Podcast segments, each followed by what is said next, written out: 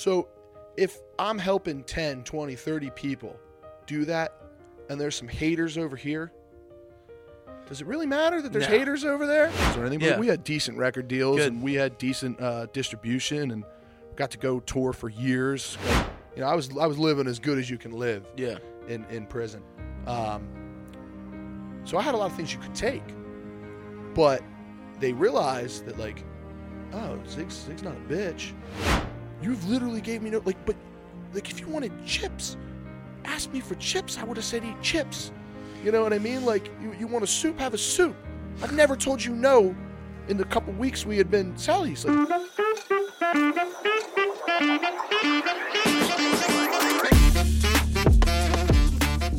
Hey everyone, welcome back to the Big Manz Cabana podcast. I'm your host Matthew J. Lepore, and once again, Mr. Ryan Ziggy Ziegler. what's up, everybody? So I want to apologize to everyone out there. I know there was a bunch of you guys. You guys were blowing up my DMs, especially my phone. A lot of you guys, um, and the emails were insane. I know that a lot of you guys reached out to me through Spotify. Um, basically, what happened was I, I the Audacity situation, and then I had to fix it, but I didn't fix it completely. So obviously, a thousand percent on me. And uh, yeah, Yeah, I spent the early part of my life. I mean, through now, I'm still a musician. So, ironically, the I got the sound problems, but that's all right. It Lessons was, learned. It was just, it was like, well, because I was so excited for you to be here, and I, I, I remember even saying, I'm like, I'm nervous. He was. You're like, don't You do better this time. Yeah, no, it was cool. Um, but uh, yeah, dude. So, Mr. Ziegler, it's good to have you back, man. Oh, thank you for having me back. That's so cool. Well, get it out of the way now, though. What? I'm, mad I'm back before Sonny was on because I don't want to get yelled at. So I want you to get yelled at. Oh yeah, So Sonny, I I told him. he did. He did, Sonny, and it'll be soon, dude. I promise. You and Sam. So, last time we talked about. Oh, we'll do a little shout out to I Drink real quick. Um, it's not coffee. It's not caffeine. It's I Drink. Actually, it's really good. I know we talked about it last time. Poor uh, uh, Bobby. he was like, "I love what you said about it," and it was like the most like funniest way to do go about it. Cause I was like, "I really hope it doesn't suck," and then I tried it, and then it was like really good. Yeah, I pretty much drink them every day now. So yeah, they're good, dude. and I But- can. My my cardiologist can't yell at me for drinking them. There's no caffeine. There's no caffeine. I need. I, I do need to dial my caffeine down though, pretty heavily. I had some today. I was a little wired. Haven't had it in a while. Really? Yeah, yeah. I'm, I'm close to like 2,000 milligrams a day. Jesus. Yeah. So as somebody with heart trouble, back off. Well, I got I, I got my blood pressure tested Great. like six you're, months. You're 20 some years old. Yeah, you're, I know. You're fine now. I was fine too. Uh, yeah. I, I did a lot of worse things than, Yeah. than caffeine when I was your age. Oh And I thought I was invincible. And guess what? I was like 35 and I was doing a workout with uh, Brittany, who we train with. Yeah. And Just just a little. we were. beautiful. Is that better? Beautiful. We, were doing a workout, and um, we are doing a, a CrossFit workout. Actually, sure, sure, I- sure. I, never beat her at CrossFit workouts. Dude, she is an athlete. animal. Dude, She's she's an an, athlete. but whatever was happening, I was like a full round ahead of her in this workout, and it had it was on the. I remember I was on the assault bike, and I'm like, oh, I'm I'm freaking dusting Brittany. Like and the workout was almost over. It was like a couple minutes left. I was like, I just got to like maintain this pace. She can't catch up. It's like possible. I'm finally gonna beat her. I'm on the bike, and all of a sudden I felt this crazy throbbing in my neck, and my my heart rate spiked. I tell you, I don't even know what, because I was probably in the mid, you know, 150, 160 range at that point anyway, just going so hard, and it went way higher than that, and then my neck started throbbing like crazy, and I was like, oh, whoa, I got to back off, and I was in uh, atrial fibrillation for like five days after that. I had to get chemically converted in the hospital and stuff. So, and I was on a pot of coffee and a uh, I don't remember if I was on a bang or a Reign, but I was on something like that at the time. So Well, do you bang? There's a lot of allegations against them right now. yeah, that's just basically They were- meth. Yeah, well, they were also fighting for their lives in court. Um, obviously, court of public opinion destroyed them. Yeah, And- you don't see it anywhere anymore. But yeah, um, but people's livers or or kidneys, one of the two, were like failing. And like, there's a big girl, not okay, not a big girl, but like a, a big TikToker, um, had this happen and was showing like medical records, and but she but she couldn't suggest or she couldn't say the name of the company because you know I was like a big on TikTok and like Instagram, like people would be sponsored by them, like Bang sponsors me. Oh.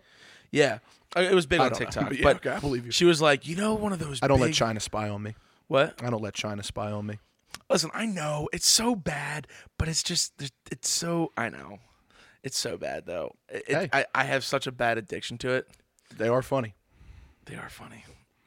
But anyways, so one of the things that I did want to talk to you about was uh, your music, All right. right? So, um, we'll, we'll, we'll kind of get, get into like who like Ziggy is, because to everyone, especially at our gym now, and to everyone that at, at, when you, when you were at Pack, you have kind of created this like uh, community, you know. And I don't want to you know blow smoke up your ass, but people, a lot of people came when you left. Yeah, no, it was nice. I will put it out there. I asked no one to do that. No, true, true. But I mean, especially when we all went to get sushi the one day. Oh yeah. Um, I like I don't. I, I'm pretty sure if I put everyone in front of me and then just had you like go somewhere else, I don't think a single person would have said a bad thing about you. And they all were like, there were so many problems. Like you know, like I, the only the only right option was to come with Ziggy. You know, um, but you know when it comes to music, I think I can definitely see like you have a lot of passion for that too. Because I got to uh, go check you out Yeah, at yeah, the uh, the FU church in uh, in Philly. yeah, the first Unitarian. I appreciate it. I, I looked up the first song I saw Matt and his his lovely bride to be standing there, and I was like, oh, look at these guys. Yeah. That's cute. Well, I didn't want to like wave and like you know like mess you up. Nah, you can't mess me up. I dude, I told you I was coming. You didn't believe me. no, I did. Timing. You said we are I said we were going on at seven, I believe.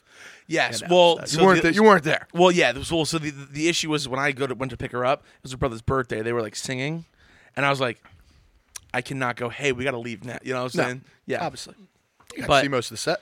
Yeah, dude, it was great. I was having a great time. Yeah, that was fun. The lady in the tutu was fantastic. Yeah, it was a little weird. It's okay. There were some characters there, There were some characters. and the uh, stairwell down to the venue smelled just awful. yes, Yeah. yes, So poor Christine had to be exposed to her first Philly basement punk rock show. yes. Well, I, I told her, I'm like, have you ever been to something like this? She goes, no. like when she walked in there, I tell you, her eyes couldn't be wider. But it was so, it was really cool. You guys are great. Oh, thank you. Yeah. The band has been better. Yeah, band I'm playing with now is called Been Better.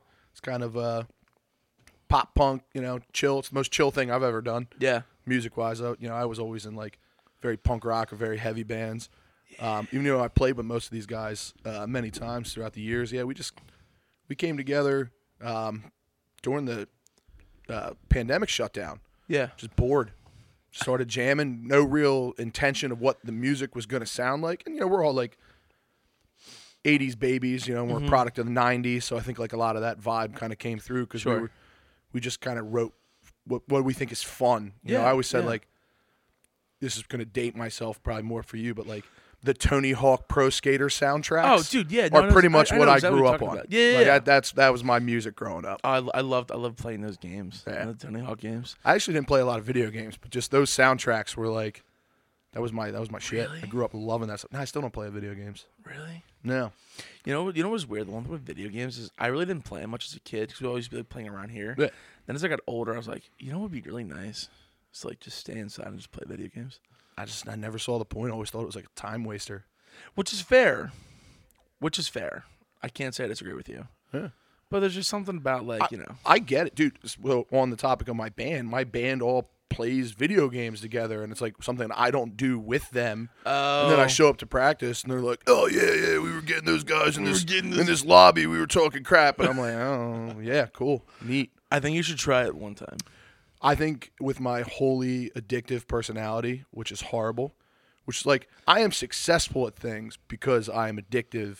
Sure. You know what I mean? Like and I will, and I will go positive, yeah. after it, and I, but this is why I try to focus on positive things.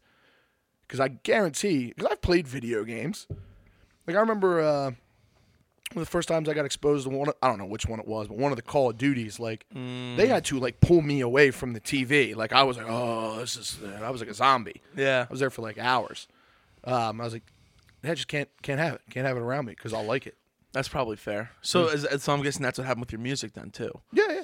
Yeah. grew up just uh, playing and um, was like I, I think with the music stuff, you know, it was always people telling you you can't you can't do this stuff, you know, on your own. You can't do this, you can't do that, and like especially the type of music we were playing back then. You know, we were um, we were playing like heavy hardcore stuff. You know, before it was it's a lot more popular now, but this is back in like the early 2000s. People would be like, ah, you know, Yeah. you're never gonna do anything with that. Well, yeah. I think that was just like a challenge to us. So like we ended up, you know, we never got like any like major record deals or anything. But Yeah. we had decent record deals Good. and we had decent uh, distribution and got to go tour for years, go That's go so all over, do crazy shit, and like the more people told us we can't or we weren't good enough, the more it was like, yeah, Yeah. watch us. Did you ever did you ever watch The Bear? Never. So there's there, there's a good scene where it's like uh, um uh the, the main character I can't think of his name now, but he goes, everyone just kept telling me I couldn't and I couldn't and I couldn't and I said, you know what, fuck it, watch me. And Yeah. he becomes he went to the like he was incredible. Like he's the the one of the best chefs ever. But like that's kind of what it sounded like. You guys just get all this like negative, like, hey, you can't do it, you can't do it, you can't do it. But like, fucking watch me. Yeah. And we still we got to and like I can acknowledge, like I listen back to some of those early records, I'm like, man, these really weren't good. But hey, we did it. You know what I mean? We Yeah. got out there and we did it. Um, you know, it was wild. Like there was there was a there was a short period of time for a couple years there in like the late 2000s, you know, 2007, 8, 9, where uh, you know I could walk into any store that sold CDs and my stuff would be in there, like That's so anywhere. You know, that was it was neat. It was an awesome time. Um, we had to do wild stuff like. Uh, so our, we were on this label for a while called Eulogy, but they were distributed through Sony. Oh, So like a few times I had to like get on like group like meeting phone calls. This is like before Zoom. So be like on group meeting phone calls. We are like calling into New York. These big wigs are talking about like record sales, and you know you'd be on there with people moving thousands and thousands and thousands of units a month, and they'd get to us and they'd be like, "Well, you guys are you guys are trying." We're like, "Yeah, we're trying. Oh my gosh. We're barely paying the bills, but hey, hey man, listen. we got to be there. We got to play." Well, I mean, there's there's a bunch of bands and a bunch of people and a bunch of crews that will never get to even see that experience. No, no. That's, Like- I, I always say, um, I regret zero parts of doing any of it. Even now, like just playing for fun, like the amount of people that pick up an instrument. Think about like the amount of kids that like pick up an instrument to play in the school band that never go further than that or barely even make it into that. And I then the amount of trombone. yeah, there you go. You know, and then the amount of kids that that take it one step further and they they they, they jam with a couple kids in their garage and it, Yeah. it never leaves that. I mean, they, yeah, like you get to like that that Taylor Swift level. You're not even like the one percent. You're like the point zero zero zero one percent. Yeah. Um, you know, just to get out on the road and have it be a, a, a paying gig Yeah. is it's to me it's an accomplishment. So like the musicians that are out there doing that, and what does I don't even care if it's like you're doing it as cover bands. I know a lot of people now doing that I knew from music growing up that went the cover band route to make a living yeah. playing their guitar. Well, It's that's awesome. what that's what. Uh, so like obviously like at, at where I work, every Friday and Saturday there's always a live band, and like they get paid. they yeah They get paid just to, and a lot of them are not good, yeah. dude. It's ugh. But the amount of work it takes, especially to be a cover band, like I couldn't do that. Okay. I could not do that. I could not put that much effort into playing other people's music. Fair. Yeah. Like I just couldn't. Like Has so, to kudos to them that they're willing to go put on because people want to see those shows. yeah. Oh yeah. People like- come out all the time. I don't mind playing covers in a set, throw a couple covers in a set, but like to just sit there and play exclusively other people's music, like nah. Well, I Prevail became super popular off of their cover song that they did. They they did a metal cover of Taylor Swift. Love it. Yeah, that was I don't know if you ever heard of that. I can't think of the name that they did. Um but they were like getting popular, but then they did a cover song of Taylor Swift and it was metal. Yeah, that works. Um and it was it was dope. One of the lost recordings of my old band Barricade that like I would give anything to have back. Um, we recorded a hardcore version of Skid Row's "Youth Gone Wild." Oh my god. and it was like to, in my memory. Now, granted, like I don't have access to the recordings anymore. Like I've I've reached out to the guy who recorded it a million times. Like nobody knows where they are. Like nobody in the band can find the recordings, the masters anywhere. Um, but my recollection was like the best thing we ever did was this cover, and it, it's lost to time. But yeah, it was it was super fun. There's nothing left but stories. That's so cool. Yeah, I would love if that tape pops up sometime. Dude, how y- y- there's Or um tape, thank God, there's not tapes anymore. But the tracks. try go up to go up to your daughter after this and be like, "Hey, do you know what do you know what this is?" and hold like a VHS tape. Oh, dude, I had a super proud dad moment where uh, another band I was playing in a couple years ago called Doing Great. We were playing down in Philly at a record. you played for doing great and then been well, better. well, Doing Great broke up because of the, the pandemic, more or less. Oh, okay. like we we we know, like I just thought it was funny because the names. well that that was the point. Been, oh, I understand. been better was like the joke, like when we were like, because me and the guitar player from Doing Great kept jamming, and then the drummer uh, who was playing with Doing Great towards the end, he wasn't the original drummer. Me, uh, the three of us kept jamming, and two of the guys quit. Oh, And we're like, well, we're not doing great anymore. And then somebody jokingly said we've been better. And yeah. that's great. Sorry, I didn't mean to take you away from the so, story. but anyway, been better was uh, or sorry, doing great was playing down affiliate uh, Creep Records in the Piazza, and uh, it was a small little fun show. And my wife brought my daughter down to see me. She seen me play a couple times, and while I was there, some of my old band's records were for sale in Creep Records. So as weird as it was, my daughter bought a CD of my old band. oh my gosh. Just I thought it was totally cool. Like she wanted to buy Daddy's record, and I was like, I was like, oh, I'm getting emotional. You are you are a really good dad, dude. They love you, dude. Nah, they're, I got great kids. Dude, she's gonna. I feel so bad for her first boyfriend, Oh, dude. I am creating a killer, man. Dude, I'm telling you, you might not even have to do anything. That's the goal. She might literally just be like, "Listen, you cheat on me or something like that. I will hurt you." My dad's just gonna sit there and crack Nope. a I'll nice, nice her- little eye drink and call it a day. I'll just help her bury the body. I see. There Yeah, go. she she choked out the biggest boy in uh, in her jujitsu class on uh, was that Saturday on Saturday this Oh my week. Gosh. And I was like, yeah, they went one they went one for one. He got her once, and they they rolled again. She got him in a rear naked choke, and that boy was tapping for his life. And I'm like, that's why we come here. Yeah. Oh, dude. It, well, see, there is this thing with like women where they say a lot of the times they become better trainers too. I believe it. it. is because so I, f- I forget who said this, but um, to where someone like you and me, like we can just go, okay, six hundred pounds, you know, like not that I'm saying, but like you know, men are naturally stronger than women. But the thing is, is because what makes women so much better lifters and so much better, like, is because for like, okay, let's let's let's take your wife, right? Stud, She is. she is a stud. But for her to get there, she had to work on technique and technique and Oh. technique. And her technique is so good. And that's why a lot of the times where it's like, okay, you want to get coached by this guy, he might not have the best technique in the biz, but he's a strong dude. But then you have like, let's say like Daphne from the gym. I don't mm-hmm. know if you know Daphne. I met her once. I use I use her prime example. Strong as fuck, but her technique is pristine. And you'll get stronger learning from her than just some meathead over there. No, fully Yeah. can't agree more. And actually, conversely, I think one of the the benefits I have as a trainer, like helping coach people, is that I've lived like a couple different lives and had to like battle back so many Yeah. times. So like there was a point where I was like massively obese. Know, I was 450 pounds at one point in my life, um, and then got down to 267 from that one weight loss journey, and like got into like doing CrossFit and all that stuff, and then I lost, didn't have a lot of strength at that point. Then I wanted to get real strong, and you know now I, I, I focus on getting real strong. But now, like, you know, we're coming up tomorrow is actually the year anniversary of like me getting this horrible botched surgery, Yeah. and I had to fight back from that. And I've you know I've had all these other health issues, so like, and I've had to overcome like just lots of little different physical things. But every time I have to overcome one of those things, it's awesome in the sense that like I can trans like I can actually empathize with the person that's like can't just squat Yeah. because I've had points in my life where I just I couldn't squat. Yeah.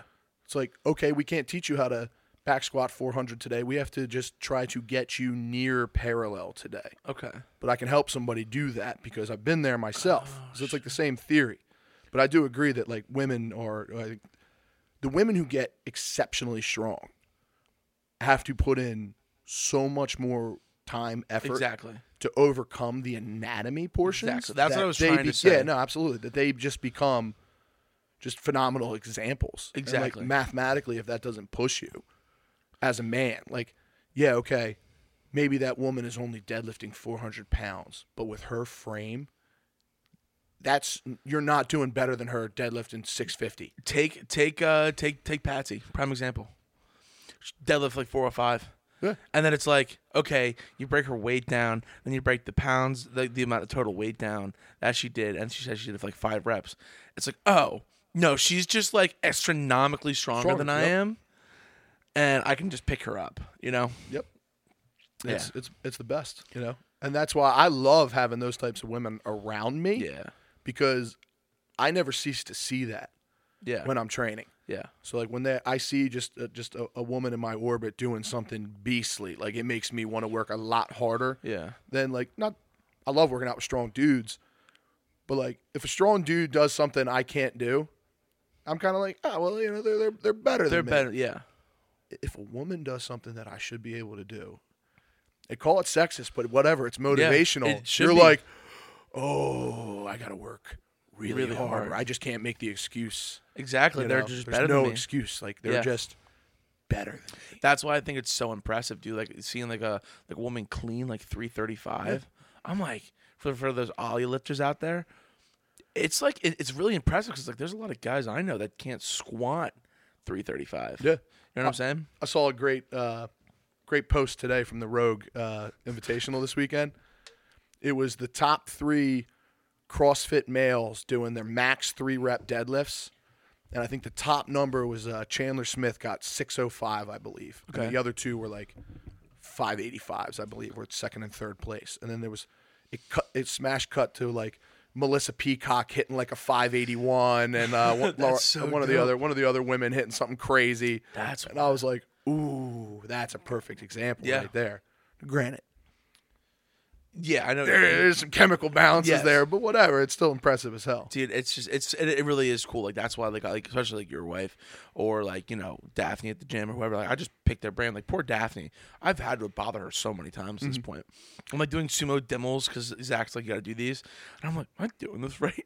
Can you just watch me real quick? I still ask questions. I ask questions all the time. Yeah, I see somebody doing something better than me. I want to know.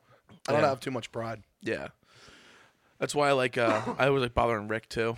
But Oh, he's yeah. he's so sweet. He really is so cool. I don't think you can bother Rick. Well, you probably can. You Bother could Rick. bother Rick, but no, he he's he's great. He's had a deal with me for so many years now. Him and I trained together for so long, but Yeah, no, he uh, he helps me out a lot, and all them guys. I, I'm never too proud to learn from something. Like if you're better at it than me, I want to know how you do it so I can get better at it. Yeah.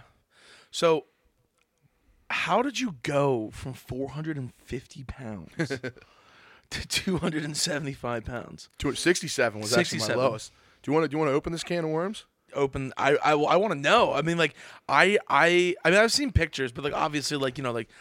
One, one of the things that I try to do is like I'm like well one I'm not I'm not gonna judge someone because I have plenty of like shit that I have to be wearing I'm like 24 mm-hmm.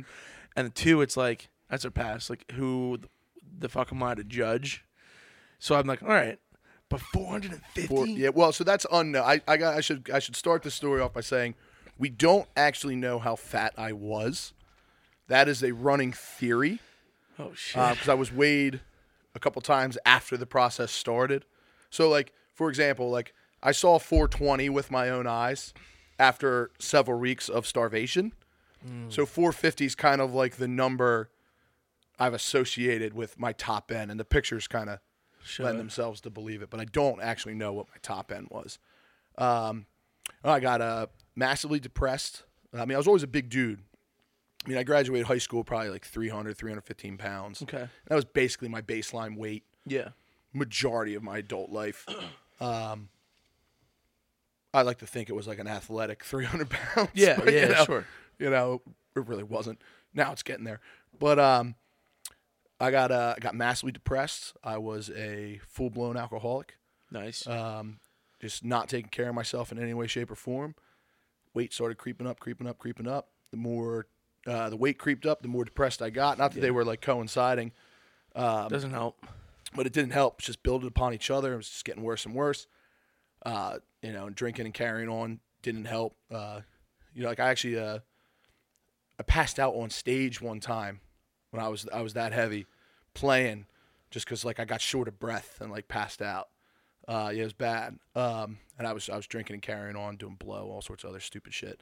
Um, so the blow probably didn't help. But um, yeah, and I well, so the the can of worms is when I was 24 years old, I got in a real bad fight down in Philadelphia. okay And then when I was 30 years old, I got convicted for that fight. So so do you want to talk about that or do you That's know fine. I okay don't yeah care. because Um, so when I was 30 years old, I ended up getting sentenced to two and a half years in state prison. dope okay And that was one of the massive reasons I was I was so depressed was this this this court case for this stupid fight came up um, up into it and like everyone has their story. I've I've done other podcasts on this Yeah. subject where we've spent like hours breaking down the complexity of my legal case. By all means, go listen to them, or we can honestly get into it one time if you want to. Sure. I don't care. It's a pretty epic story, But um, we'll be here all freaking night if we do it right now. but the quick version is um, we were at a Flyers game. I was with a bunch of my buddies. We were drinking, carrying on, acting like goons. We are actually on a bus trip. We went from Philly uh, to the Devils Stadium Okay. uh, to watch a game there. While we were there, I'm standing there drinking, and uh, I hear these dudes that were on the bus with us, not friends with us, but like on the same bus trip, talking about beating up this N word. And I'm like, you know, your ears perk up when you hear some Yeah. aggressive talk like that. Yeah. And then I'm thinking to myself, I'm like, these guys talking about like. My buddy. Then I wasn't. Then all of a sudden I realized they were talking about my friend. And I got one too many beers in me, and I'm like, huh, I'm gonna insert myself into this conversation. But I went in all cool, like I'm part, like I'm with it. And I was like, yeah, yeah, what are we talking about, boys? And they uh, got, and I ended up punching the one dude square in the cheek and uh, knocking him down. And then we got kicked out of the game. We're standing outside the game, or I, I'm standing outside the game, just waiting for the bus. About six of those dudes come outside, beat the shit out of me. Um, then we go back to Philly, round three. Crazy fight breaks out. One of these dudes ends up getting stabbed.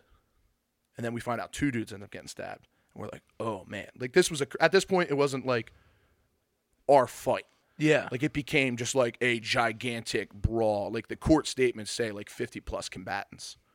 I mean, it was, it was one of the wildest things I've ever seen in my life. And we're like, that's wild. Like, glad we got out of there type deal yeah. time goes by, time goes by, time goes by, and then all of a sudden they're like blaming me for the stabbing and blaming my buddy Chris, who was the aforementioned N word, for the other stabbing, and we're mm. like, how the hell did we get here? But we're like, oh, justice will prevail. It drags on for six and a half years. Six and a half years. So over that six and a half years, mind you, and this is like the part where I'm like, you know, with the mental health stuff and the drinking and the drugging and all that stuff. Not not trying to make excuses. I was on my path Yeah. mus- from music and all that to being like a hard partier and all that, but like the depression kicked in because we didn't know it was going to take six and a half years to have a resolution. It was always like, uh, court will be in two months, court will be in six months, and then for years it was going to be every two weeks, and it just kept getting postponed. Investigations reopened, yada yada yada. So, the quick version to end it so before I go on a whole rant. No, you're good. I mean, um, we have we have time. I don't, I don't want to fuck with your format. No, you're but good. um, the, the quick version to, ra- to wrap it up, and we got like I said, we can we can do a whole episode Yeah, on this if you want to. Um, was so we go to court finally, and I'm so excited to go to court. Like I am so like.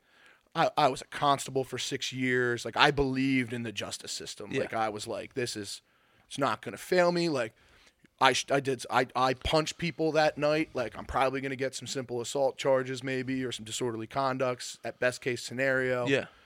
Um, but like there's no way in hell they're gonna they're gonna pin me with this with this crap. Yeah. So trial comes and goes. My lawyer's not good, not what I paid for. But I'm like I'm still confident. You know what I mean? It was a three day trial. It was a big trial. So they go to read the verdicts. They do my buddy Chris first. We had a married trial. Our trial was together. Go to read our trial. Not guilty, not guilty, not guilty, not guilty, not guilty, not guilty. All charges. I'm like, oh, we did it. We fucking made it. And then they come up to me and they're like, you know, City of Philadelphia versus Ryan Ziegler, yada, yada. Uh, not guilty on the first charge. I'm like, huh, yes. So you didn't stab like, guilty, guilty, guilty, guilty, guilty. And then I ended up getting charged with, with two aggravated assaults. And I was like, how the fuck did we get here? Like, it, it, don't- it don't even make sense. Um, and my whole thing is like, we can get into the deep details of it. I got theories. I got all sorts of other crap, but uh, yeah, nothing makes sense. And it was, it was, to me at the time, it was like the worst thing ever. Like, Well, yeah, obviously. I had just this this break in my ear. Like I always bring it up, but like like in a movie, like when a bomb goes off, and there's that moment after the bomb goes off where like the person like wakes up and there's that deep Yeah. ringing. Like that that's what happened like in the courtroom. Like I remember it was just like, and I was like, oh fuck, and went out. So yeah, ended up getting sentenced for this two and a half years. So I did a few months of like, because you don't go, I didn't go I didn't go to prison right away. Okay. Um, I had time, which is another crazy thing in, in the case of things. If you, there was ten months between when I was convicted and when I started my sentence. So if I'm this horrible person that's running around stabbing people, why the hell did they do that? So they they wait, they convicted you for stabbing someone. Mm-hmm. Yeah, that's what my aggravated assaults were. Yep. I uh, the, they can well. They never can. It's hard to say because the the charges for the stabbings were attempted murder, and that's what they found me not guilty of. But then the the plaintiffs were the stabbing victims, and then I got aggravated assaults against them. So uh, I, don't, I don't know. I don't know how if I stabbed them, how it wasn't attempted murder. That's not, that's where you I'm know, at. you know, it's it's it, like I said, it's this whole crazy shit. But you know, you're and at the same time, you're dealing with the one thing you always got to keep in mind too. I was 24 years old when this happened. I was 30 when I went to trial. So like you're dealing with people's memories six years later plus. You know, so I, I just personally think somebody needed to go down, and, And it I was got you. I got screwed. That's my personal belief on it. Um, there's a lot of other factors involved, but like I said, we can we can save the juicy deets for another time. yeah. but um, wow, so that's crazy. but to, the- to to wrap to the fitness side of things, I I was mad. Oh man, thoughts of suicide. You know, just the whole nine. But Nora was alive. My daughter at this point. Uh, Nora Nora was a was a baby. Um, and I was I was like, got to pull it together, man. You got to pull shit together. yeah. So, day finally comes. I got to surrender and go to prison. I got dropped off at the lovely SCI Graterford down the street here. Nice. It was still open. Freaking gladiator school, man. Like uh, wild shit. That was my uh, indoctrination. Was six weeks there. Um, but while I was there, thank God it happened because I was coming out of this crazy fog. So I had that ten months where I was out on the street being convicted between I had to start my sentence. Um, partied my absolute dick off every day, drinking, drugs, anything. I didn't want to live. You Yeah. know what I mean? Eating anything I wanted to eat. Yeah. Like I was fat at that point. I got really fat in that time because I was just completely unhappy with life. So get to Graterford. That it's like you ever see Shawshank Redemption? Yeah. It's a very accurate movie. The, the door slams behind you. You walk in with like five, six, seven other guys that got like intake that day. Everyone's hooting and hollering at you. And Graterford was that old school prison. Two tiers, uh, 80 cells on a side, two sides. So you're talking up to 800 inmates on a block, possible. It's more like 600, but you got 600 people. Oh, fish, oh, fuck you, oh, you know, screaming at you. They're throwing shit because all the windows are busted out in the cells. and Oh, you're, just, you're just marching in there with a pillow. You got a pillow and a toothbrush. That's what you got to your name and the clothes you're wearing. And you're like, I live here now. Yeah. This is where I live. So they put you to bed that night. Next morning, you're in the routine.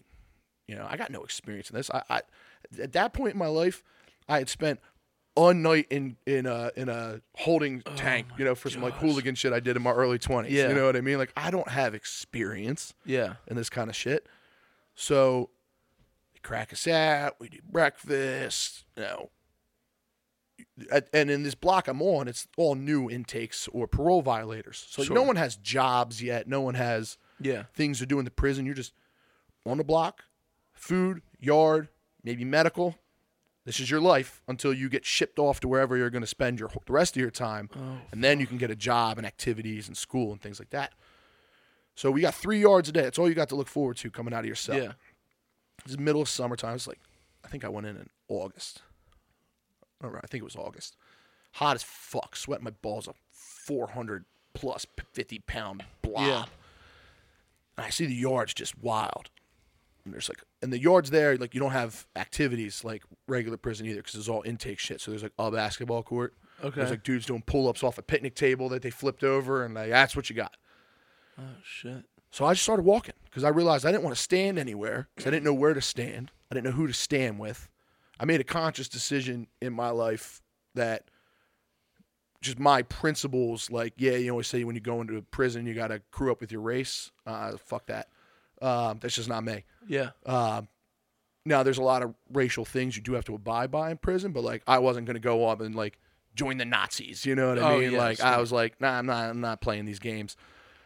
So I didn't know where to stand, who to stand with. So I just started walking, and three yards a day for six weeks there. And, and I left always leave this part of the story out. It's a free market in jail. Now I'm detoxing at this point from alcohol and other things. You can get anything you want in there. But I was like, you know what? You gotta get your head right, dude. You gotta be. You gotta get your head on a swivel. You're you're just the, you're the softest target in here. That's what I Yeah. kept telling myself. I mean, you are so soft. Like you're not gonna crew up.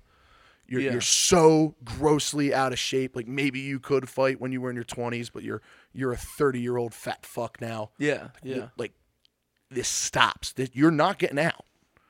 Like no savior's gonna come get Yeah. you out. Like you got to survive this. So walked, walked, walked, walked, walked off like thirty some pounds um, in those first few weeks. I mean, delirious. And you got these awful state boots. My toenails were falling off. My feet were turning black, like cracked, bleeding. I'm wrapping like pieces of freaking torn sock around, making my own bandages and shit.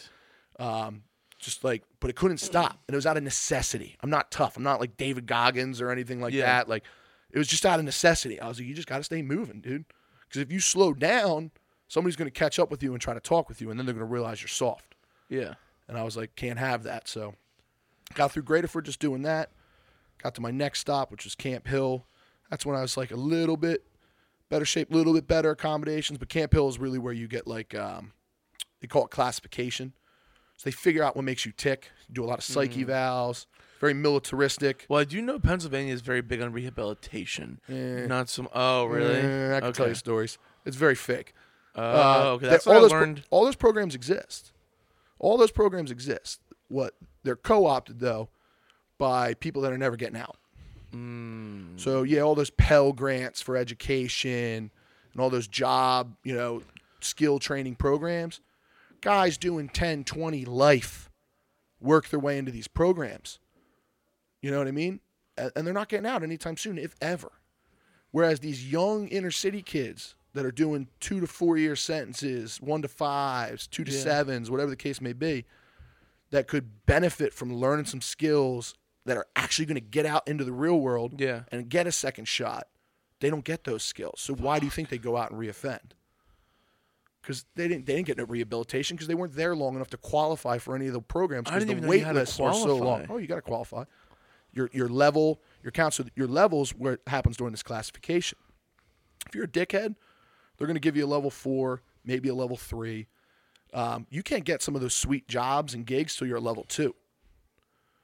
So threes can get okay jobs, fours barely work. Uh, fives you're in the hole.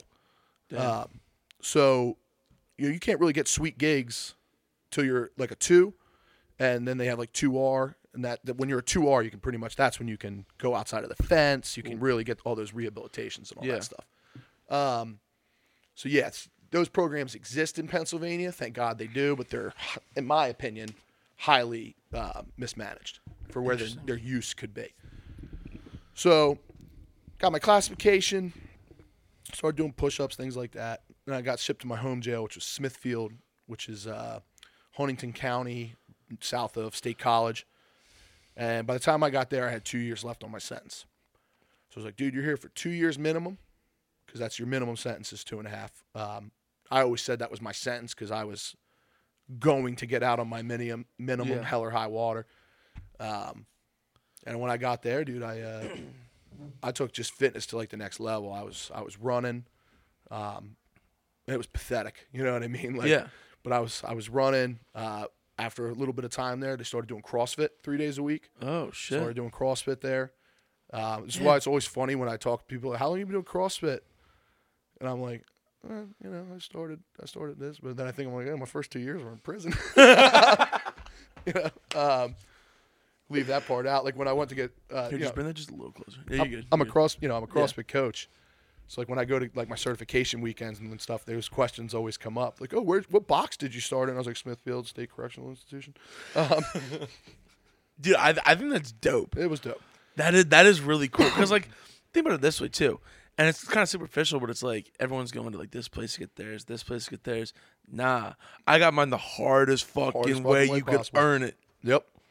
So, uh, yeah, like, and uh, that was the thing. Like, I got a pretty good reputation in my prison because everybody knew that that Zig like refused gang life. You know, it's still prison. You got to to do some things sometimes. Yeah, But like, you know, Zig kind of was refusing gang life, staying out of everybody's way. I always stayed super respectful. Like, I was my thing. My thing in prison was I called it like assertive respect. I was very very assertive when I had to be. Like, you're not gonna you're not gonna take something from me. You're, not you're not gonna you're not gonna like bully me in any way, shape, or form. But I'm gonna show you nothing but the utmost respect. There. I'm gonna hold doors.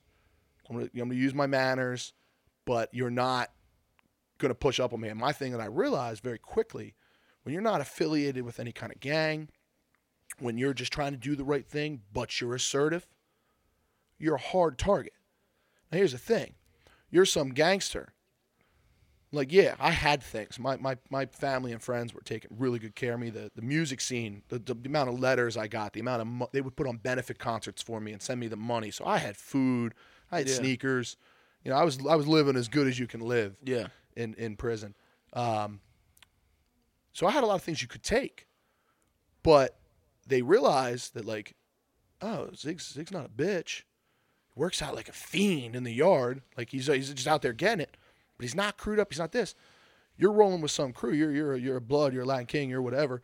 Um, you're gonna, you're not going to risk going to the hole, getting in a fight with me over nothing yeah, when like I don't do anything wrong, when you could go beat up that child molester and take something from him, or you could go beat up that guy from a rival crew and take Yeah. something from him, then you're a hero. Like you're just risking getting in trouble fucking with me when I don't really nothing. do anything wrong. Other than Yeah. you may want like a soup, like you, you're really gonna take a whole shot over soup because I'm gonna fight you for the soup. yeah, I don't want, and that was my thing. I was like, I don't want to. I don't. I want to go home, dude. Like uh, it is what it is. But Yeah. like, I'm also not going to give you anything. So what are you gonna? What are you gonna do about it? Respectfully.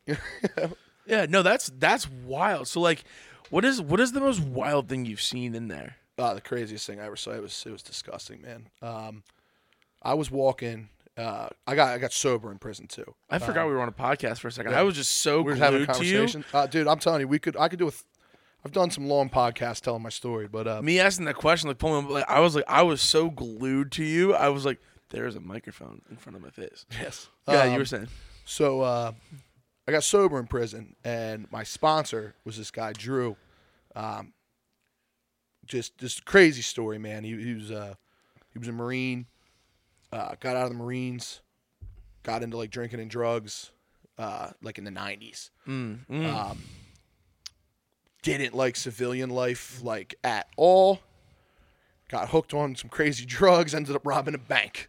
oh, that's um, um, Yeah. Uh, and then he would just basically was this sad story of like three long prison sentences where like he just basically was in high school, the Marines, state prison, federal prison, state prison. So I got him on the third state prison bid. And by this point, he was really trying to turn himself around because he realized he had just wasted. He was in his 40s at the time. He wasted his whole life. So he became this like, he was the guy in there for like, uh, he was the perfect guy for somebody like me yeah, to help me get clean because like I was still pretty hard headed and not open minded. You know, like I remember him. Uh, you know, with this is just a good side story on him, but he was like, know, when you're when you're getting sober, you do your step work and your four steps. You're fearless and searching moral inventory. Um, so you got to you got to list all the bad shit you ever did, yeah, and he was helping me do that. It takes a long time if you really put a lot of thought and effort into it, and it came to stealing. He gave me like prompts. It came to stealing. I didn't write anything down. And he's like, motherfucker, you never stole nothing. I'm like, dude, no, like I've never even shoplifted. Like oh, I don't I don't steal. He goes, Yeah, How about the time you're stealing from your fucking daughter right now for being a fucking idiot and being in prison? And I was like, uh, we're getting deep. Like that's the type of like he was on some gangster recovery shit. wow. And I was like, okay, I'm gonna go cry for a few hours, and then we're gonna Then it'll revi- come then we're gonna revisit this. Um, but that's the type of guy he was. So I say that to say that see, you know this guy had done a massive amount of time at this point. We're walking on the track one day, just me and him just bullshitting, catching up. He was one of my good buddies in there, We're walking across the track, and like the energy just shifts on the yard. You could always tell when something's gonna go down. But Drew just slaps me on my belly. He goes, "Cut across the fucking grass right now." Like it's like he had like a third, like a you know, Yeah. third eye popped up, and he was he saw what was about to happen. So we start to cut across the yard, and this fucking guy, ten feet in front of us, pulls a fucking sword out of his pants. It was a lawnmower blade he had stolen from the maintenance shop and filed down, and he hacked this fucking guy up to pieces. And it, it, it all, you know, as you can imagine, like all fucking hell broke loose, and it was just like, okay, uh, and this just a firm reminder. At this point, I'd been in for a while. I'd seen some crazy shit, but like, it's like just a reminder this is where you live. This is, this is like how you're living. That's crazy. Um, that was that was the craziest shit I ever saw. That was that was pretty nuts. I've never heard a story like that before. Yeah, that's it's the world, and I always say I was extremely lucky because Smithfield, every prisons go in cycles, Okay. like very calm, very wild. Like you hear these stories about these awful, horrible prisons, and some just are worse than others, but a lot of times it's cycles. yeah. So like the wrong inmates crowd up in one facility for too long, the guards get lax, whatever the case may be, and that facility goes bonkers for a while, and then they shift inmates around. Yeah. Of the two years I was at Smithfield, one and a half of them were like pretty chill by like state prison standards. Like we had Okay. fights, we had stabbings, tons of drugs, but like we had a shitload of old school lifers that kind of kept everything relatively chill. Yeah. It wasn't like the worst place to be. And then my last six months I was there, they closed Graterford. They shipped all sorts of new people up Mm. and like a lot of like more high level gang guys and stuff. And then shit, shit got live like my last couple of months there. But by that point, I was so like in my routine, in my world, Yeah. it didn't affect me too bad other than having to see some like you you notice like violence was up. Like you'd be walking to chow and there'd be like some blood like on the on the concrete. You'd be like, oh, somebody got got earlier. Great, cool. We'll Oh be locked down later. like while they search everybody. That's crazy. Yeah. dude that it's it's it's just so wild like, like the, the the most i've seen was like when i was like in high school we took like a business law class and uh, you got to go to uh Montco Good. in montgomery county and um it was just like like so we so like we were in um one of the pods like i guess that's what they call them Mm. and in front of us now i mean i need i need you to get this image in your head real quick I've never been to Montco, but I'll try. yeah, so I'm just saying, like, I need you to imagine, right? Thirty what fucking Spring-Ford kids, right? Oh yeah. In a jail, and fi- like we are in like the cell, like this massive cell. There's like this. It kind of looks like this. It's like massive. It's all open. There's a TV, TV. Then there's a level, and then a level. Each one has like individual like rooms, like Yeah, it's the cells. pod. The pod. Yeah. They're all out. Hmm? They're all hanging. It's called day room. It's day. Yeah, Block out. we're chilling. Dudes sit, sitting on the table. The guys sitting here. They're like talking to us like it's a normal Tuesday, and there's nothing between no one. Nope. Coolest experience I ever had in my life. And I believe it because one, you're you're you're dealing with county prisoners, and I always say like county, you're more likely to get in drama and fights in county, but you're more likely to die in state. There's a lot more drama in county, but the stakes are a lot higher in state. So like county's no joke. Yeah. You're you're gonna go there. You're probably gonna get you know you're probably gonna get some fights. You're probably gonna get banged on and stuff. But like, I don't think the circumstances are as high, at least in my experience. And I was only in county very briefly. Um, you ever been banged up? Uh, I got honestly, I only got in one fight in prison. Uh, it was with my cellie. I beat the fucking shit out of him, and I was basically crying. Like you joke, you call me dad. Yeah. I felt like a father, like spanking his child, because he was just this dumb, fucking Central PA white kid that just just was so stupid. And the thing was, like, if you were my cellie, I rode with you. If I'm eating, you're eating. We're watching TV. Let's find something we both want to watch because Yeah. I had a TV. Like I wasn't a dickhead cellie at any means, other than like I snore and like I'm taking the bottom bunk. These are non-negotiables. When it's time for me to shit, you're gonna face the wall and you're not gonna move till I'm done. And I shit for a long time. you know? um, but other than that, like I, I, I tried to be a, as cool of a fucking cellie as I Yeah. could be. And this kid Cody, my cellie at the time, man, he uh, I went to the shower, take a shower, and there was somebody in there, and I didn't want to like blow that person's spot up because they weren't supposed to be in there. So I quick like dip back to our cell, and there he is in my shit taking stuff. Like there's a thing in prison where like if you let that happen and it gets out that you let that happen, it's going to keep happening. So I literally walked in, and mind you, I'm in a towel and my boxers, and I'm like, Cody, and he looks at me like a deer in headlights. I'm like, you're you're making me do this, dude. Like, we gotta go. Like, we gotta do this now, because like, you've literally gave me no like, but like if you wanted chips, ask me for chips. I would have said eat chips. You know what I mean? Like, you you want a soup, have a soup. I've never told you no. In the couple weeks we had been cellies like, you're I find you robbing me, and like, yeah, it was really sad. I didn't want to do it. Yeah, I had to do it. I had to do it. He Um, knew. yeah, he, he was. We, I actually talked to him a few more times. He he ended up going to the hole for a long time. I never saw him again because he was he got so hooked on drugs while he was in there. He he was bad before. He got worse in there. Fuck. But uh, no, I truly I was I was very lucky in prison because I had a uh, uh, like I said I had a very good reputation, and then like we started this whole tangent with the fitness stuff. But Yeah. like pretty quickly, like I got in shape, man. I was in the weight room three four times a week. I was running, doing burpees and shit in the yard. Every yard I had, I was uh, I was uh, doing CrossFit three days a week. I mean, I got in pretty fucking good shape. You know, I had my whole respectful, assertive situation down. I made a couple good key friends with good, good to know people. You know what I mean? I, I Yeah. networked a little bit. Yeah. I had a pretty good system. Uh, the biggest problem I had was uh, they weren't like the Nazi gang at my prison was like a very fake Nazi gang. I always like put up the uh, the caveat that had it been like a real like Aryan Brotherhood or anything like that, it I've might have been a of it, different. yeah. It might have been a different story. PA doesn't really deal with that kind of level of stuff. They have different like smaller weird crews. Um, those guys fucking hated me because obviously I, I I turned them down and told them they were clowns. Yeah. Um, and then I have some some tattoos from my past life of uh, you know being a criminal.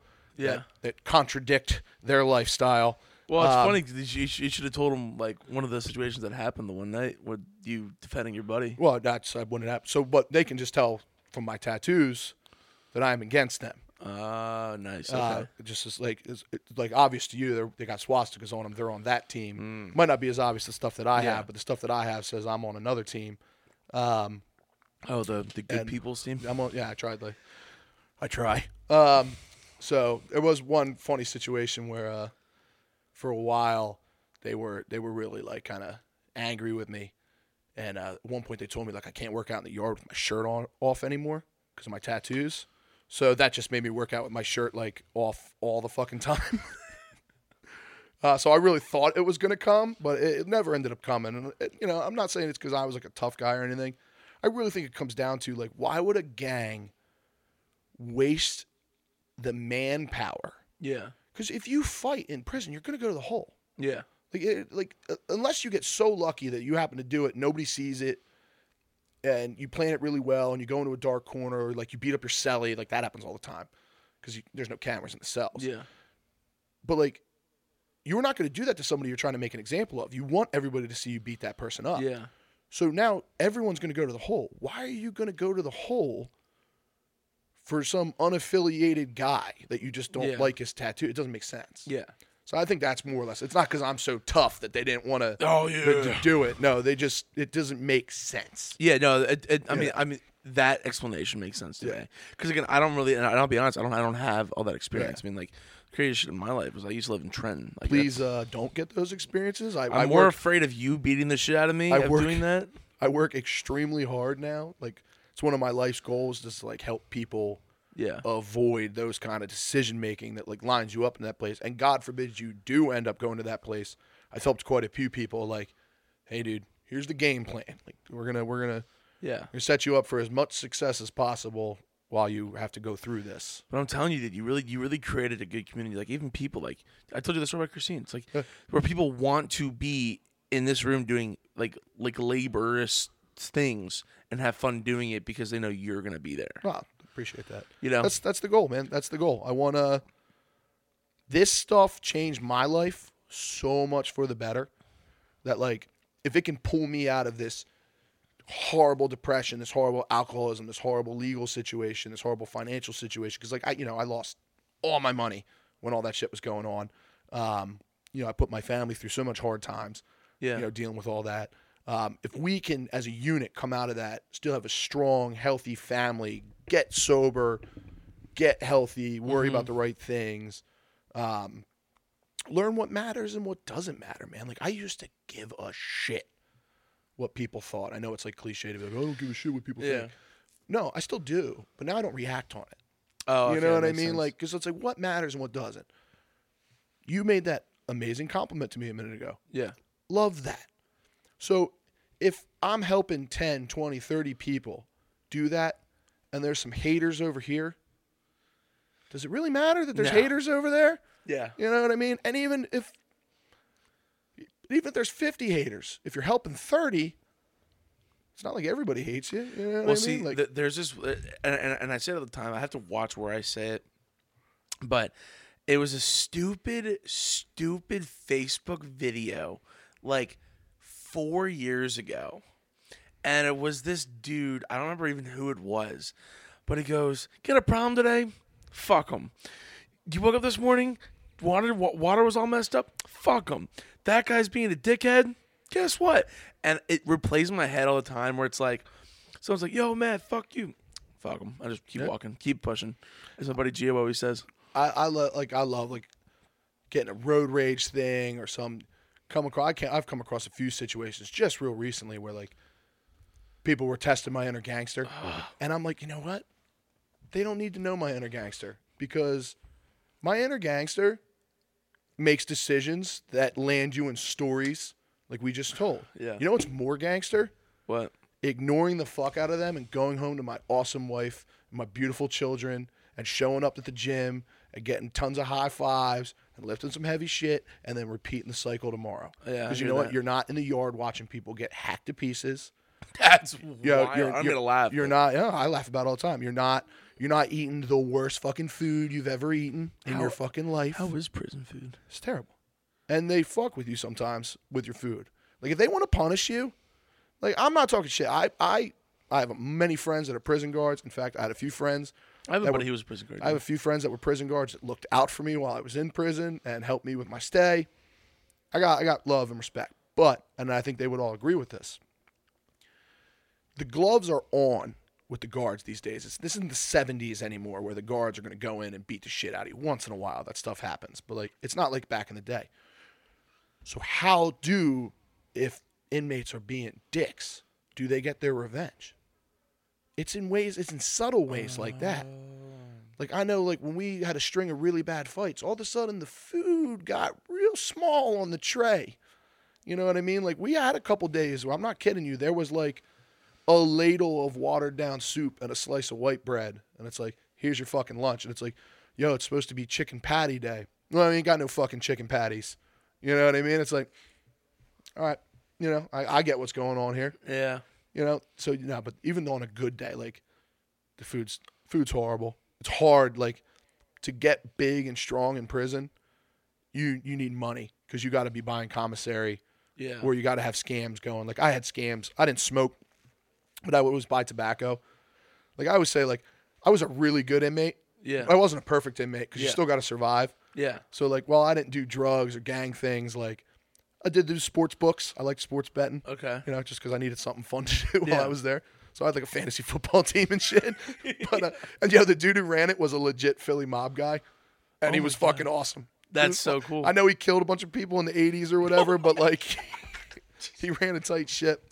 He ran a tight ship. He had a good book. He always paid. But uh, uh, I had these scams going for food because everyone knew I was like a workout fiend, where uh, I would have rolled cigarettes, but I didn't smoke. Oh, okay. So if you came back on hard boiled egg day, two eggs was a smoke. So I'd have all these fiends that didn't have money on their books, like coming by my cell, like hand like like doing drug handoffs, but it's it, it's five six fucking hard boiled eggs. I'm passing out cigarettes for hard Dude, this boiled man's eggs. getting six, six grams of protein. Six grams of protein. Yep, that's how I was doing it. Uh, you could get protein shakes in there. They were uh, they were super expensive. They were these single use packets. I'd stretch them to two uses. They were like three bucks a shot. Strawberry only. I hate strawberry. I'll never drink strawberry protein powder again in my life.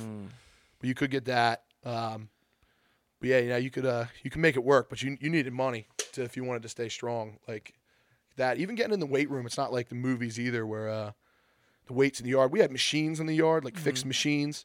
Uh horrible fixed machines, but fixed machines. But other than that, you want to go to the freeway room, that was a privilege. You had to earn that. You had to stay on people's good side. Like I was lucky that the sports director was married to my boss.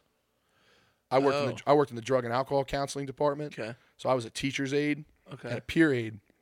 Uh, and my teacher's aide that I worked for, like my teacher, was her husband, was the sports Uh, director. okay, I understand. So she I'm kept there, me she kept me cycled in the in the Oh, weight okay. room. But I mean, Yeah. like that's a privilege. Like you got to get you got to get all that stuff, Oh, um, and it's tough. You think it's hard to get equipment in our gym on a busy day? Try like needing the squat cage, and there's like 15 Latin kings just hanging around the squat cage. it's pretty hard. That's terrifying. It, you know, it was funny that by the time I left, that's who I was working out with, With the Latin Kings. Latin Kings, and they only speaks English. They're like, ah, puppy, and I'm like, yeah, let's go. I don't, I don't know what you're talking about. Let's lift. Oh, it's great, Yeah. dude. But it, it it really is cool because like you know like, um, I was always hesitant to ask because I was like because again I always and, and this, this is the thing like especially coming from like Jersey and then here and like a lot of people like that I was friends with it's like you can't you know No, I, you I just can't judge someone on that and I was and in my head it's like I hear so many good things about you and then Kevin said something and I was like okay yeah. Right. So fuck Kevin. it's always Kevin Well, Kevin should hate me. I was really mean to him while we worked together. Oh, he deserved it. Um, no, I'm really, I'm really open and honest about my story. The, the biggest problem, choking. the biggest problem with my story is it's so difficult to to explain briefly yeah because like if I tell you the quick version, it makes it sound like I am very guilty. And the thing is, in my opinion, I am very guilty of a lot that night. I made a series of horrible decisions that compounded on each other that now 10 shit 15 years later, you know, I, I can draw a straight line. I, I, I can see how the dominoes would fall that way. yeah um, So a lot of times when I'm just like quickly telling the stories, it's like, yeah, yeah, you know, I got in this fucking fight and uh, I did the time because Yeah. that's the truth. But it's also the truth is like, I didn't fucking stab anybody. I didn't see anybody get stabbed. Like that, that whole, that whole thing to me is a fucking mystery. And look, I have no skin in the game at this point to lie about it yeah like crime is done time is done i think it would make me cooler in some people's eyes if i was like yeah fucking stick stick these dudes up you know whatever fuck them they're racists like no like didn't i have my theories now on who did it after like years of my own investigation because somebody on my side did it. Uh, you know what i mean? Like it was like a us versus them type of fight. Okay. You know i, I got some theories you know on who did it but it, you know what, what am i going to do times hey i need you to i need you to rat yourself out because what i'm going to get that time back? You're not. I'm not. And you know what's great? That time profoundly changed my life for the better i found health i found fitness i found a sense of confidence that can only come with struggle yeah that like I survived this, this, this, this, this. Why can't I get up and go to work today? Like, why can't I provide for my son? To, yo, my son's being a dick today. Why can't I stay calm with him? You stayed calm in the face That's a of nugget. yeah. You stayed calm in the face of gangsters like trying to take shit from you. Like, why can't you be calm with your three year old throwing a tantrum? You know what I mean? Like, or like that young buck, you know, big chip on his shoulder guy, like brushes you off or or gets in a car road rage thing with you or whatever the case Yeah. may be. What do I have to prove to this guy? He ain't walked till his feet bled. He ain't walked till his toenails fall off. He didn't stand up to the gang trying to recruit him and go, "You're all clowns." Like he, you can't take that from me. What do I have to prove to you? So like, as much as I hate what happened to me, especially now, more for Nora missing two and a half years with me growing up. Not that she really remembers it because she really Yeah. doesn't. Um, not the horrible situation I put my wife in and the financial burden I put her and our family in that we're still digging out from, you know, Yeah. years later. Um, like I, that's the stuff I feel bad for now. But like, what directly happened to me? Wouldn't wish it on you, but like, what a lesson to be learned. Like you can't, you, you can't, Yeah. you can't learn some of this knowledge any other way. You know, so, I feel like some people have their struggle. Listen to this. Well, I I, But- I, I know you're gonna say, it, but it, it, it it's so it's wild because, you know, a lot. I, I- and I think this is a good lesson for a lot of people that are out there listening to is like, there's a lot of people and a lot of stories you hear, especially like you know in Norristown, coming from Trenton, or Yeah. like even people just like in this area where it's like they're hooked on drugs. They went into, in and out of jail. They're bouncing six months. They bounce whatever it is, and then it's like they come out and they're still on it. Mm-hmm. You know. Um. Uh. Those are the people I want to help so bad. Well, so that and that's the thing. I think a lot of people see that, right? And people and like this this big popular show that just came out. It was massive. I even I watched it. It was you you uh, Euphoria on HBO, and it's like people see all these things like you know people coming out of jail, you come out of rehab facilities, but it's really cool to see someone like you who's not going to share this awesome story to like people that are out there listening, and be like, dude, like, fuck yeah, Mhm. you can fucking excuse me, do it. You uh, you 100% can do it, but you got to want to do it. Mm-hmm. You're the only one that can do the work, and you can't wait for a second to think that the state's going to rehabilitate you, or AA is going to rehabilitate you, or whatever. Those things may be able to help, but like you got to want to do it, and Yeah. you have to be tough enough to do it because. And I'll tell you right now, if you're not willing to do it, I'll say it. That guy, that kid right now that you probably know in your age group, because your age group's like the prime demographic for in and out of prison Yeah. you know, the start of this whole thing, that mid twenties, you know, that that time. I'll say it. If you've done your little weekends or you're slap on the wrist and you're coming out and you're still acting like a jagaloon, it's because you're not tough. Mm. It's because you're not tough. You're not tough enough to recognize that like this is a stupid way to live through life, Yeah. and the hard work is not living like that. The hard work is changing everything, changing who you hang out with, how you hang out with them, how you associate with them. Yeah. that that's e- that's hard. It's easy just to fall back in your old routines. It's easy to say, yeah, I'm gonna have a beer tonight. It's easy to say, oh, I'm gonna smoke a joint tonight. It's easy, Yeah. to, you know, whatever. I'm gonna do a fucking line of coke tonight. You think I don't watch The Wolf of Wall Street and want to throw blow in my face? Mhm. Blow's awesome, I know. but guess what? I'm. Um, It's- that's out there now. Yeah, They- everyone knows that. Yeah. It's awesome for that night, yeah. but what's it doing for you tomorrow? You're gonna get up and go to the gym tomorrow? Yeah. You're gonna take care of your kid tomorrow. You're gonna you're gonna do all these things. Like it's, it's not that awesome. I'm not saying that people don't have to be sober. I don't believe that everybody has drug and alcohol problems where like abstinence is the only way. Yeah. Like that's not me. My Yeah. my wife still drinks. She drinks in front of me. I can't drink. Well, I'm not gonna stop her from drinking. Yeah. But there's plenty of nights where I tell her, "Hey, you had one, maybe two. We got to train tomorrow. Mm. You got a competition in three weeks." Yeah. Is that third glass of wine going to help you get that rep? Yep. Probably not. Well, that was a conversation I had. I had to ask myself last night because I. Well, you saw me what this morning, and You look like shit. Yeah, I did. And you know what's wild is so last night they were also all the texts.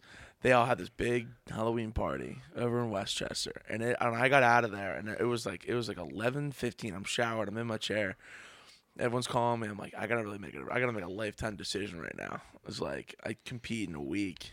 I worked 14 hours. Who are you competing against? Oh, some random like really. He's gonna get crushed. I won't even worry about him, guys. Um, yeah. Do you ever heard of him? I think we'll put the stats up here in, in a week. no, Matt and I are competing against each other next it'd be cool, dude. It's gonna be awesome. I'm so looking forward to it. Where, where's Kevin? Kevin, we should have had Kevin here to know, right? hype To- us to up. Hype it up. Meanwhile, though, I'm I already know I'm just gonna be like, "Yo, Matt, this is how you beat me." Well, Do it. was well. Actually, well, no. I want. I, and again, I keep complimenting you, which is kind of funny. But like, you did text me the other day. You're like, "Hey, do you need help like prepping and things like that?" And like, you know, it's cool to see that. And I think we had a conversation last time about you showing how to use the gentleman, how to use your figure eights, or how Mm-hmm. to use figure eights on a guy that beat you by like point whatever of a second. Point zero two sec zero two seconds. How does that make you? Point f- zero two. Oh man, it stings, but I always say that's how I want my son to lose. Yeah, you said that. Yeah. gentlemanly way to go. But yeah, But no, it's it's cool, and and and again, not many people are like that because like again, I've I've wrestled against guys, I've played football against guys, I've I've lifted against guys where it's like they'll they'll start whispering sweet nothings in your ear just so you don't get the lift or I think it comes down to a lot of the stuff we're talking about today too, though. It's like, what do, what do, what's what's what's cooler, like putting another fucking three dollar medal on my mantle because that's where they go, or like passing on some knowledge.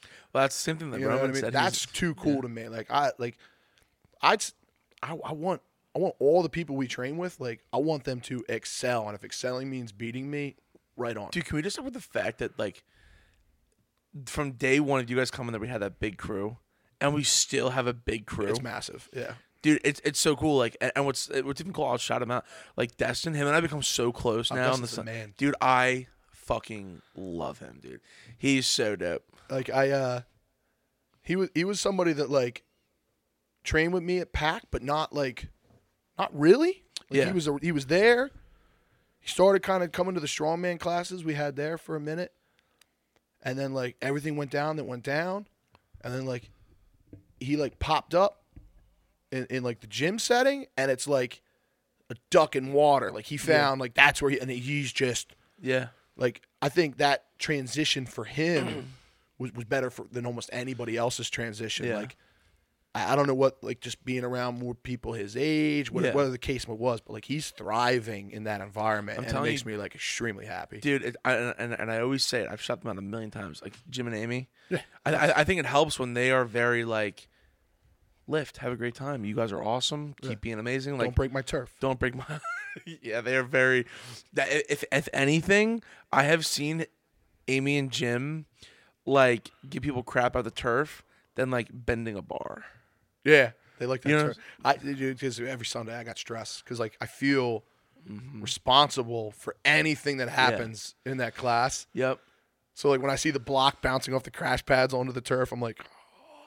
that's they put that stress on me. Yeah. But, yo, but it's because they're so awesome. You I wanna, want to do right by. Yep, Cody and I are the same way. Like so, like when, when we when we did stones, we'll go to the, that side, and like I am moving mats. I, he goes, he's like, all right, do we, should we put the ones on the side? I'm like, no, we should be good. Just don't drop them. Yeah. And I'm like, I'm stressing, Mm-hmm. and a normal, I guess, 24 year old would be like, eh, Yeah, fuck them. Yeah, Yeah, no, they get my money. they get my yeah. No, it's not like that. Nah. Uh, I'm I'm very like, or like if, if I see someone like using a bar wrong, they're slamming it. I'm like, Jimmy didn't even pay for that. Don't do that. Yeah. Yep. What else you got for me? Oh You, no, you dude. opened up the huge can of worms. I did. Oh, I told you I'd tell you the uh, Oh yeah, the, the the reality TV story. Yes. I got stories, man. dude. It's, it's just sorry. I for for for a hot minute there, just before you tell it, I need you to understand. And I, everyone out there that I've had on, I still love you guys. It's nothing personal. It's just we were having like a like a, like a connection there, and I was so like internalizing, like trying to like every situation you were talking about. I'm like visualizing it in my head, and I'm like, and I'm like, oh whoa, like this broke into my eye line, eye, line of sight. and I Oh, went, yeah. This is being recorded. But yeah, so nah, I mean like that that that's the cool shit though, is like I, I've had like these wild, cool experiences and like yeah, I don't know. I, I don't mind I don't mind sharing it. My my, my one thing is like if I was to ever do like an autobiography, I feel like people would read it and be like, "This is bullshit." you know, like I would need so I would need to like as the youth say, like I would need to put so many receipts in there. You Show me the receipt. This, this is cat, brother. Yeah, like I would need to put so many receipts in there. Well, speaking of People wild like, shit, yeah. you said you Ah, like a, so- no, you're good. You're good. He was asking me before we got on. Before we got on, he was we were talking about music shit. I had to stop him. Like, wait, I want to get this on recording. Yeah, Um, so there was a, a thing like, and one thing I always say with like the band shit that I did in my twenties, like uh, in my late teens and twenties, like I could tell the stories one way, and make them sound like really epic, like Okay. rock star shit. Yeah. But like the reality is, like we were a blue collar band, like so struggling to make a living, but we were doing it. yeah, So keep in mind like the caliber that I'm talking about. Like we're we're talking like medium high level punk rock here, but like with some label backing, you know, whatever. so But, uh, so we got my band. I was in this band called Animal Haus. It was my favorite band I was ever in. It was it was this magical band. I'd still I swear I'd still be doing it, uh, but our singer passed away.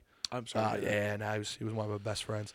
Um, but uh, it was just just lightning in the bottle for a few years, like 2010 to like we played our last we played our tribute show to John when he passed away, like in 2014. Uh, But like really, like 2010 to 2012, like this band was like doing it. Yeah. We were making decent money. We were on the road. We got a small record deal, so we got signed to this record label, One Day Savior. Did some notable, you know, big notable bands on it back in the day or whatever. But at this point, like they weren't doing much. Couple active bands. So uh, the owner of the label comes to me because I kind of handled all the business for the band. He comes to me. He's like, "I got this idea for a reality TV show." I'm like, "Oh, here we fucking go! Like this is gonna be dumb." Um, but he's like, "No, like this is legit. Like this is happening. Like I got, I, I've got money. People putting money into it. Like we're making a pilot. Like we want you guys to be involved." Oh my And I'm like, "All right, well, like what's the show?" Because I'm thinking like you can't film my band. Like my band is degenerates. We were drunken hooligans. Like that was the theme of that band. Animal Haus was like we were coming It's to your town. House, yeah, we yeah. were coming to your town to fucking party it down and leave. Um, so I'm like, all right, what, what's the band? Like, what's the what's the plot? He tells me he had this real pretty kind of boy band. Like they played instruments, but like they were basically a boy band on the label. He had kind of this like indie rock band. I think there might have been a hip hop guy involved, and then our band. And the, the premise was going to be following around these working class bands of varying genres, and like just seeing how they did, like how this world Sure, works. sure, sure, like not it's not all tour buses and stadiums. Like this is what like a club band, you know, bands playing the small clubs circuit or are dealing with. And I'm like, that's a really fucking cool premise. Yeah. Um, and you guys are the you guys are the wild card. You, you guys are the party band. Like we want you to like lean into it. I'm like, you want that to fucking lean into it? Like, I don't think you understand these guys. Like I was like the cleanest one, and I was bad Holy you know. shit. Um, and I was like, all right, all right. So we set up a string of shows. Set up like I don't know, it was like three or four shows. We did like Pittsburgh, Wheeling, West Virginia, somewhere in Ohio, and Detroit. Okay. Um, and we picked those cities because like they were cities that tended to like go hard. yeah. Like for sure. Wheeling, West Virginia, is a magical place in my heart I've been. because these coal mining hillbillies, there's no law. Oh so you take a band like Animal Haus and put them in a crystal meth infused coal mining town with no laws. We had some epic nights Oh in Wheeling, West Virginia. Epic. So we pick Wheeling. So this camera crew comes with us. Like, in a I I knew we were fucked from the start because like these dudes come in like they're like tight little blazers and they're like artsy. Like they, they look like kids that got hired like right out of like U Arts in Philly. You know what I mean? In like the two thousands. Oh shit. and I'm like, oh, these guys are gonna die. Um, and they, they come with us on this this string of shows, and you know we played wheeling. It was fucking crazy. We we uh, we we partied one of the camera crew guys so hard he ended up shitting his pants. Like uh, it was a day one. I remember like we I wake up the next day after the wheeling show. I think was the first show, and I'm on like the balcony of the hotel on the phone with my label guy, like going, "What the fuck are you guys doing?" Like like leave the camera people alone. I'm like, we didn't like make them party with us. Like we're just fun, you know. like so. Uh, fast forward, we get to Detroit. Oh man. Um, there is this epic fight after the show at this after party. Like one percent bikers got involved. There was guns. There was ex- there was an explosion. Like I'm not making it up. You know what I mean? Like at, at one point, I ended up. We weren't involved in the fight because at the time, like my legal shit had just happened oh, I understand. like had just happened. So So, like, like- I had literally had like the camera crew. I was like, film me here, film me, like Oh, wow. I'm here. That's going on over there. You know what I mean? Like I want a camera on me at all times. I need the evidence, yeah. um, type shit. Because I had just found out that they were like considering me for that shit, and I was like scared. Yeah. So then at one point, like we're kind of like 10 yards away from the fight while it's going on, and a fucking gun like slides across the pavement, like kind of like towards me, and I'm like, turn the fucking camera off because I'm picking this gun up because if anybody's gonna have a gun, it's gonna be me because this is getting real. Um, so I ended up with like this firearm, and, and it, it was it was stupid. So uh, there was a story. This is, you make, this is on camera. This film exists. In fact, if you look up Animal Haus on YouTube tour footage, we took snippets that were legal and put it to one of our songs. So like you can see like this fight about to start. You can see like the first kid get knocked over. Uh, I gotta find this. yeah, it's dude. tour footage. Animal Haus, H A U S is how you spell house.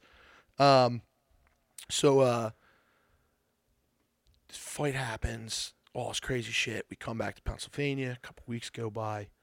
Have a meeting, Oh my god. and the the label guy who's, who's my buddy is my buddy Tommy. I love, him. I love him. Oh But he's like, um, what the fuck is wrong with you guys? And I'm like, you said to lean into it. So we took you to where it gets wild. We, I thought we made TV gold. You know, I thought for I'm I, thinking you made TV gold. I'm right here. thinking like I'm gonna get an Emmy. Like this is I'm rich. This is how I'm gonna pay my bills now. Like this is fucking amazing. And he's like, we can't use any of this shit. There's you guys were committing crimes. You got. I'm like, what do you think we do on tour? Our band is called Animal Haus. Like, what do you think happens? Like, we thought we were doing good because we cut out the fact that we used to drink and drive the van.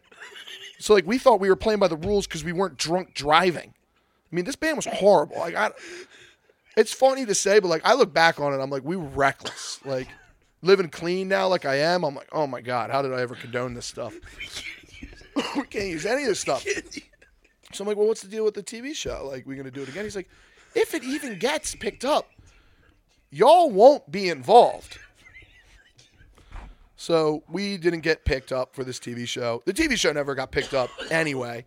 Um, but we weren't going to be involved. And um, yeah, I'm still friends with one of the uh, one of the camera guys to this day. Like he was actually a barber client of mine forever. The guy who shits pants.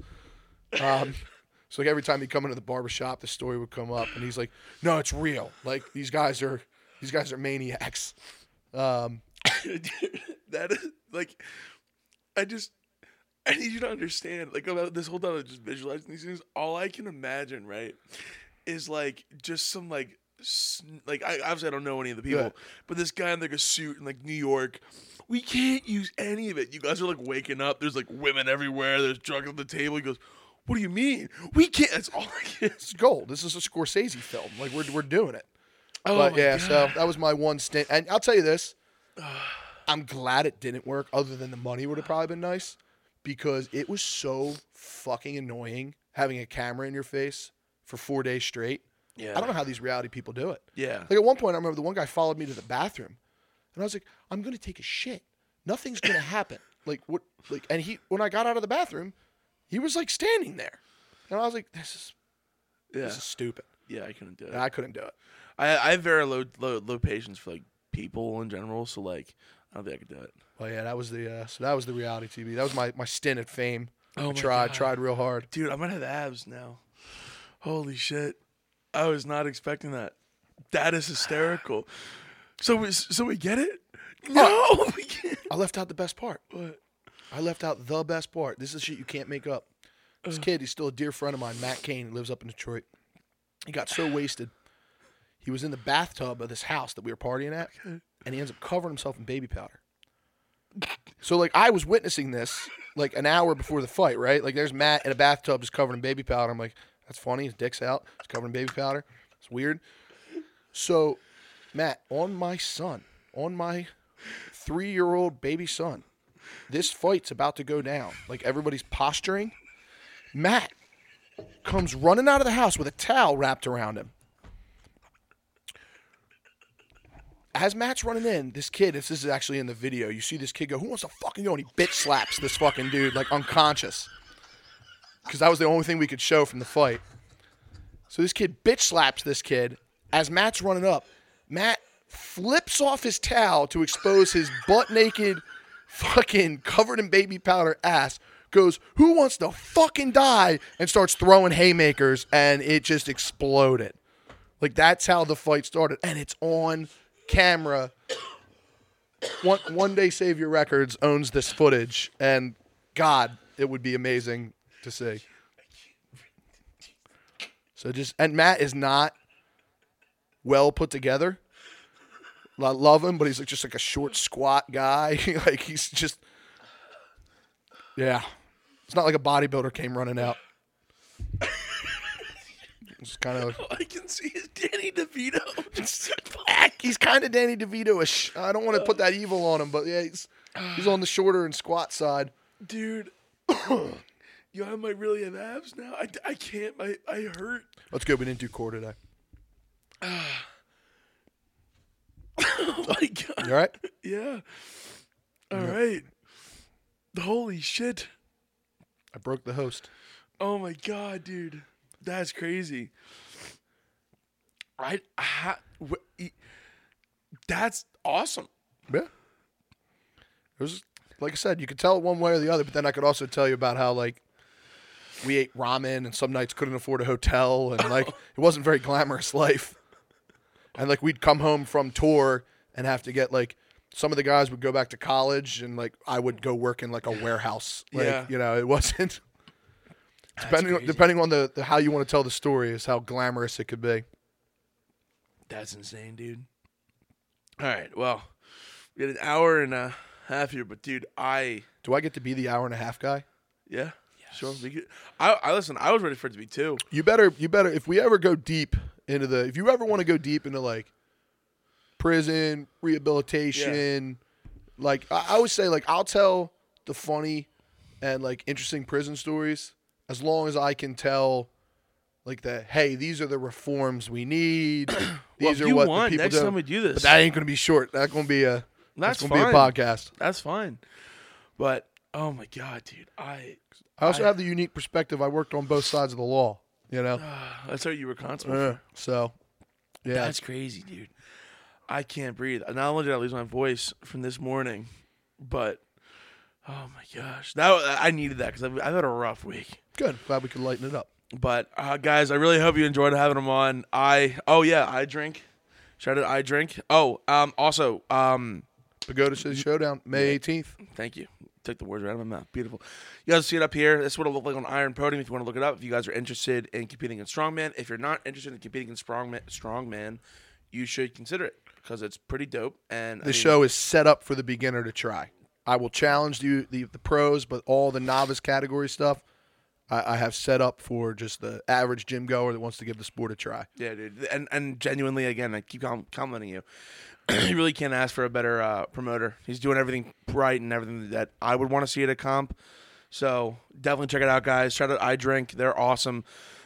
Bobby, who's been like you know hounding everyone, and his and his beautiful wife. They're they're great.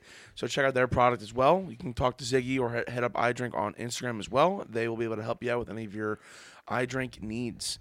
Now, uh, excuse me, I have tears that are soaked into my shirt. I broke him. Dude, I, I, I was, holy shit. Um, dude, seriously, thank you for stopping No, after. I'm sure you had a long day. Um, but I appreciate it. And guys, if you want to reach out to him, it's uh, Ryan Ziegler. You're Instagram Ziggy610. there. It is, and it'll it'll be up live under him too. You guys can reach out to him. Um, he's great. I, I I promise you, he's not like this just because of uh, cameras here. He really is like this all of the time, if not funnier. Um, like he's brutally honest. Like this morning, I got to the gym. He goes, "You look like shit." I'm like, "Thanks, man. Really kickstarted my day." But yeah, so sir, thank you so much. Until next time. See you guys.